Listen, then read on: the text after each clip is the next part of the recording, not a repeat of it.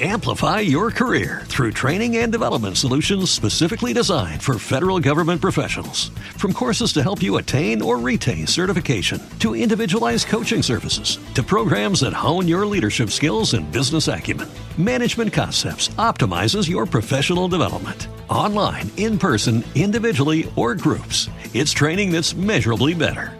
Learn more at managementconcepts.com. That's managementconcepts.com.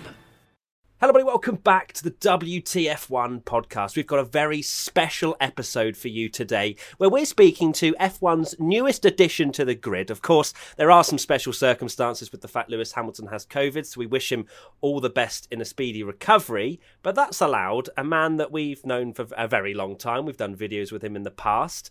Uh, and it's Mr. Jack Aitken. Jack, F1's newest hot star on the grid. You probably weren't expecting this, but at the same time, it's here. How are you? Yeah, pretty good. Um, it is very unexpected to say the least. Um, I got the call like 24 hours ago, pretty much. Like no, a bit more. It was two days ago initially um, when the news came out about Lewis. And uh, initially, to be honest, I didn't think anything of it because they have their designated reserve drivers. Um, but obviously, being the end of the year and it's slightly special circumstances, uh, George uh, got called up. So here we are. We'll go into the full how you found out a little bit later on. But uh, of course, Tommy's here as well, who he said he feels like a proud dad or a proud parent right now. Tommy, is that right? A little bit, yeah. It's I was when when you got announced. Firstly, my reaction was obviously pure joy, and then I was looking um, through some pictures to post, you know, to do my my proud dad post on Instagram about about you, and um, yeah, if anyone doesn't know, 2015 was when uh, we first like started chatting and stuff, and it was uh, Silverstone 2015. I remember you were running the WTF1 stickers on your Formula Renault Euro Cup car, I believe it was, or Formula Renault 2.0, and now we're chatting on the WTF1 podcast with you as an F1 driver. Unbelievable. Sometimes, eh? It, that that does actually kind of match with the proud parent thing because Jack's there like, stop talking, Tommy, and Tommy's like, I'm so happy, I'm so happy for you. You're uh, embarrassing right. me. Uh, let, us uh, well, Tommy kind of alluded it to there, but let's let's throw it back to the very beginning. Jack, did you ever? I mean, I'm sure you imagined it, but did you ever think that Formula One would uh, would be an opportunity uh, earlier on in your career? Were there any sort of hiccups where you thought this wouldn't be possible? Um, I don't know. I think um, I wouldn't say I've ever felt like, oh, that's it. My you know, my chance is gone, or, or, or you know, going the other way. It's it's such a long journey to, to get to Formula One for anybody, you know. And um, I I've spent the last couple of years as a reserve driver, so there's been that added, added element of um, you always know that the chance is at any moment you could get called in, so you kind of have to be ready all the time. Um, but then you're just constantly sitting on the sidelines waiting. So it's kind of a weird place to be stuck in limbo. And to actually now be in that position is slightly surreal. Um, but I'm keeping myself busy. If I keep myself busy, then I can't, you know, think about it for too long, and then I won't get get too uh, too excited. So apart from when plebs like us ask you how you're feeling, and you're like, "Stop it! I'm trying to be busy here. I am focused." yeah, I'm guessing like your family and stuff as well. Are, are, you trying to like sort of keep that out of your mind and just focus focus on the job ahead rather than thinking too much of like, oh my god, I'm I'm in F1. Um, it's not too bad. I mean, my dad's here with me because he was here to watch the F2 anyway. Um, and obviously he's pretty excited. My mum and my brother back home are extremely excited. Um, lots of friends and, and you know, uh, lots of people close to me getting in touch, congratulating me. Um, and I don't mind it too much. You know, it's it's a lot of um, messages to answer. Phone's been blown up since yesterday, but it's really nice actually to see all the people coming in with some support, and um, I'm really excited about it. I'm not not feeling too overwhelmed or anything by it. Just uh, approaching it like any other weekend. I've luckily been around Williams enough that I'm really comfortable with the team and all the people which means that it doesn't feel so weird walking into the paddock and you know cracking on with engineering briefings and doing the seat fit and all of that. So it's felt quite normal, strangely. So I've been uh, I've been waiting for this moment. Yeah. Oh, it's awesome, and I, you know I've heard a few rumours that you know that the deciding factor was the tips you learnt from me in our karting series, but I, I can't confirm or deny that to be honest. Anything confidential. Breaking news! I did actually, I did actually see a comment on. I can't remember if it was on Williams' um, announcement post or if it was on my post on Instagram. But it was just one guy who was like, "Is that the guy who who told WTF one how to go karting?" the other way around. Just when the cameras were rolling, I was like, defining career moment was the karting series. Yeah, that's what you're known for. That's your that's your number one part of your brand, mate. To be honest, can't argue with that. uh, so let's talk about how it actually all unfolded then for you. Um, you mentioned that you found out a couple of days ago. Uh, where were you? Were you in the bath? What what was what was occurring? Um, and yeah, that also what basically just run us through it. Um, I can't remember exactly when the news about Lewis broke. It was quite early in the day, wasn't it? I think. Yeah, yeah. It was about 8 a.m. or something. Yeah, so I think I was even just waking up and I was reading the news and looking at it, being like, "Oh, that's that's weird. that's just classic 2020 things." Um, but I didn't really think any more more of it because, like I said earlier, I we've talked about this before within um, well, between George, myself, and Williams, and George is a Williams driver, first and foremost, and Mercedes have other drivers lined up ready to go should they need them. Um, so I wasn't really expecting anything to happen, so I kind of forgot about it for an hour or two. And then I started to hear some some whispers that, well, you know, Mercedes have wrapped up both championships. Maybe they want to, you know, give George a chance and try something different. And obviously that would then mean I would get the seat at Williams. So I started um, talking to the guys at Williams and saying, you know, is is there a chance that this is going to happen? And they just just just sit tight. We'll come back to you. We're looking at all the options. I was like, okay. And then like seven hours later, it's like, God, when are they going to tell me? And um, that later that evening, they said uh, it's like ninety percent done, but you know, we're just waiting on a few things. We'll let you know in the morning. And then yeah, yesterday morning, obviously I was up bright and early. And uh, did you get much sleep? I actually slept pretty well. Yeah. Oh really? wow. Okay. Ninety percent sat on ninety percent. Sure, you might be making your F1 debut and then have to try and sleep. Yeah, I I like my sleep. So you do. We know. We know because of the 24-hour kart race we did when you uh, disappeared for. Look, if you want, I'll be back in a few hours if you want a driver performing at their best, they need to be well rested. I would not do well at the moment. I'll be back in a few hours, guys. Comes back in seven hours.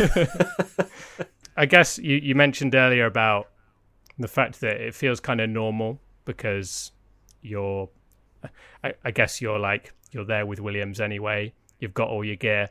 I guess it's very uh, different to someone like Hulkenberg or even even George. You know, scrambling to get Mercedes kit in their size and everything. Whereas I guess you're you've had your FP1 running before, so I'm assuming you're a lot more prepped maybe from that kind of side of things. Certainly, compared to someone like uh, like Nico, who was you know hadn't raced at all or driven at all this year. Um, George is obviously a slightly different situation. I think he knows everyone at Mercedes very well. Um, and yeah, there's a few things to sort out, like getting his seat fit done and stuff like that. But I think he's fairly well prepared for the for that chance. Um, and I am obviously very well prepared at Williams, so you know it is my job basically to be ready for this situation. So it would be a bit criminal if I wasn't. Um, but it's just been a case of dusting off a few bits and bobs, like my helmet from uh, the FP1 earlier in the year in Austria, making sure that everything is still as I want it to be. Um, and then really getting on top of some of the rule differences uh, between F2 and F1. Not that there's many, but um, I've obviously never done. I've done a lot of testing, but I've never done quali and I've never done a race. So getting on top of those differences and making sure I won't slip up on any of the small details um, is pretty much the main bit of prep that I've got to do. So you mentioned obviously uh, you, you came out and said that you've been ready for this opportunity since Melbourne. Um, what do you mean by this? And I know you said it in terms of like learning about the rules and stuff, but in terms of actually being physically ready, obviously F2 is less strenuous than F1. Have you uh, have you just kept your body at an F1 grade standard so that there's no kind of rushing to be like, oh god, my neck's not my, my neck's not ready?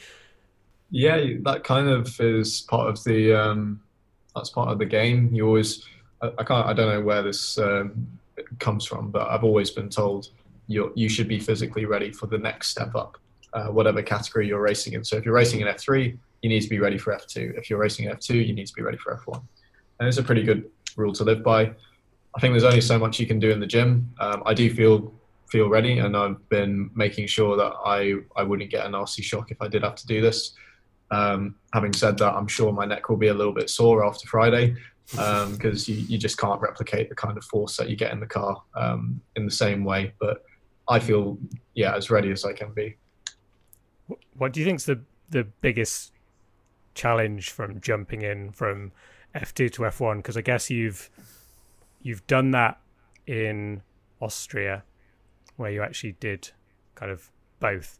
Um, do you reckon it's easier that you can just focus fully on F1 rather than the change? Yeah, definitely. I think um, that Austria weekend was quite tough because I literally went from FP1 um, uh, to 15 minutes later driving the F2 car and preparing my race weekend in that car, uh, which is very different. So there was almost like you're preparing for, for two weekends uh, instead of just one. So now I've got all of today. You know, I'm going to go to the track after this and settle in with the engineers, um, get all of the media stuff done, and you know, just I'll have plenty of time to get prepared. So it feels a bit more uh, calm than the last time I was in the car. right. So we, we've we've gathered, Jack. You're ready for this. You've got your body's ready, your mind is ready, you've got your sleep. Lovely stuff. Let's let's now talk about the Bahrain outer circuit. There's a lot of hype about the fact that it's an oval, although it's definitely not an oval. Um, what, what do you think of the track? And I mean, is it is it probably the track that you would have liked to have the most because it's it's so simple that you don't really have to adjust too much. Any idiot can drive around there. no, it's no, it's a good point actually because it um, being such a short track, it, there are there is less of it to learn. Um, having said that, it's you know half of it is new to everybody as well, so it's kind of a bit more of a level playing field. Um, I think it's going to be quite interesting watching how the track progresses from from FP1 uh, going into Saturday and Sunday because having I went around uh, quickly yesterday and it is very dirty and very dusty in places just because it hasn't been used yet. Um, so I think there's a lot of potential to make mistakes and get caught out there's also a couple of curbs that we've not seen before, and um, yeah, it, it's going to be interesting, and it's definitely going to be a bit of a traffic jam in qualifying as well. That's clear. If you space 20 cars out evenly across the, I think it's a three and a half kilometer circuit. Um, if you space everyone out evenly, it's something like a three second gap between two or three second gap oh, between oh, cars, which is not enough uh, for a Formula One car, and we will not be spaced evenly. So it's going to be pretty hectic in Q1. It's a segue for you there, Tommy, isn't it? That was literally our next question. Yeah, I guess qualifying we saw what it was like at Monza, I guess as well. Not not just the traffic, but also everyone's going to want a nice slipstream. Um, uh, qualifying is going to be pretty chaotic, I guess, for your first F1 qualifying. Do you think? Yeah, but it's just like F2, so it's fine. Genuinely, I mean, um, it's it will be quite chaotic, and it's um, you know, I think especially the middle part of the lap um, on that new layout because it's quite thin and quite high speed and there's a lot of um, sequence um, corners.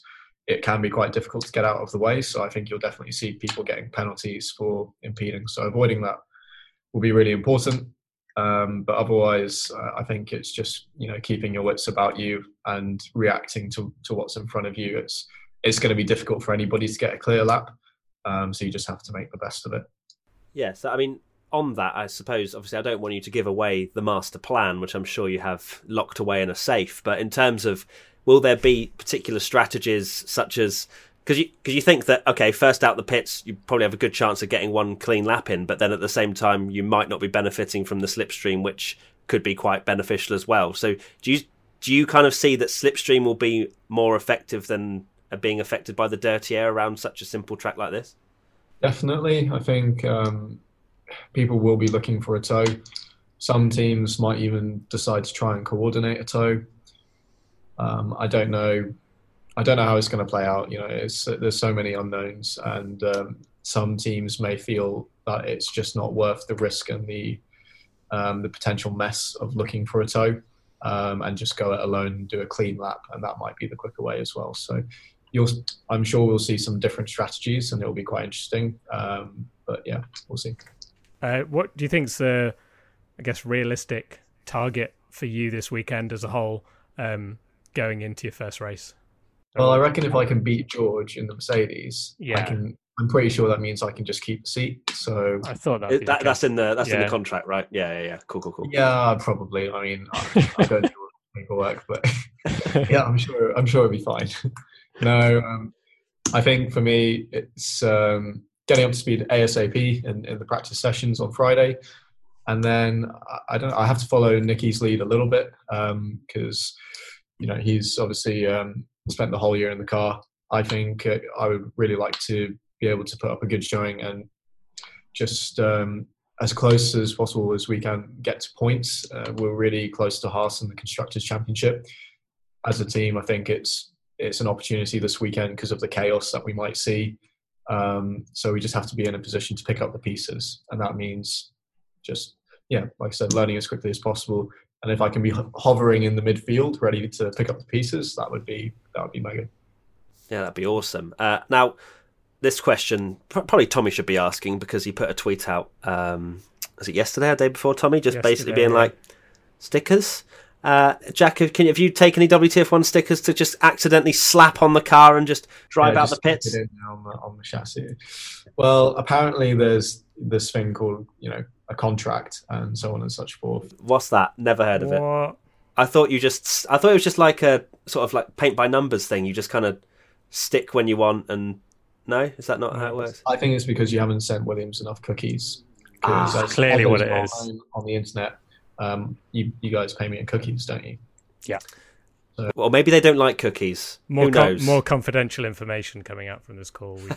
and in, and in terms of getting up to speed, I guess finally from from me and and the car and the step up from F two to F one, what what will be the biggest challenge for you? Is it learning all the different knobs on the steering wheel because there's a lot of them and all the mappings and everything else like that. Uh, have you just been sat there just learning? Is there like a manual that you've been going through? there is a manual, um, but I, I know it already because I've um, you know I've been in this position with COVID before of uh, yeah. oh, maybe you'll be required to jump in the car, so I know as much as I can about the car. Um, there's probably just a few bits that I'm not as familiar with because, like I mentioned before, I've done testing, but there are some things that you just never do in testing that are required on a race weekend, um, like you know practice starts and um, figuring out what to do for the formation lap, quali um, situations. So those are the things that I'll be getting more familiar with. But apart from that, I know the uh, the knobs on the steering wheel pretty well, so it should be okay. I would definitely press the wrong button. Okay, cool. That sounds good. Uh, Tommy, have you got any other questions? Uh, no, I'm all good. I just yeah, best of luck, and obviously, t- we're Team WTF1 will be rooting for you as always. Absolutely, we'll be the full force of our memes will be behind you, and uh, if you get a podium, I'm expecting a, a big thank you to WTF1. yeah, if you get a podium, you get you get you're holding up a the WTF1 sticker. That that surely that just just just gets out of his boot and then just there stick it, it on the trophy. yeah, hang on, David. I just need to get my uh, my equipment. Love that, well, Jack. We're we're so unbelievably proud uh, to see you in Formula One this weekend. We're so excited to see how you get on, and uh, just enjoy it, mate. Just enjoy it. We'll be rooting for you, as Tommy said. I will. Thank you. Thank you, guys. Cheers, mate. Enjoy it, mate. Cheers. Amplify your career through training and development solutions specifically designed for federal government professionals. From courses to help you attain or retain certification, to individualized coaching services, to programs that hone your leadership skills and business acumen, Management Concepts optimizes your professional development. Online, in person, individually, or groups, it's training that's measurably better. Learn more at managementconcepts.com. That's managementconcepts.com. Grand Canyon University, an affordable private Christian university, is one of the largest and fastest growing universities in the country, offering more than 270 programs online. In addition to federal grants and aid, GCU's online students received nearly $130 million in institutional scholarships in 2022. Find your purpose at Grand Canyon University. Private, Christian, affordable. Visit gcu.edu slash myoffer to see the scholarships you may qualify for. Grand Canyon University makes earning your degree possible with over 130 academic programs for traditional campus students, with more than 80 bachelor's programs offered online. GCU provides you with the personal support you need, from complimentary unofficial transcript evaluations within 24 business hours to scholarships, academic support, and your GCU graduation team, led by your own university counselor. Find your purpose at GCU. Private, Christian, affordable. Visit gcu.edu. With LinkedIn Jobs, we tap into a network of more than a billion professionals to help you find quality professionals quickly and easily for any role you need. Marketing wizards? Found them. Software engineers? Found. That project manager I could never seem to hire? And found. LinkedIn Jobs quickly matches your roles with candidates with the right skills and experience. In fact, 86% of small businesses get a qualified candidate within 24 hours. Post your first job for free and get started at linkedin.com slash spoken. That's linkedin.com slash spoken. Terms and conditions apply.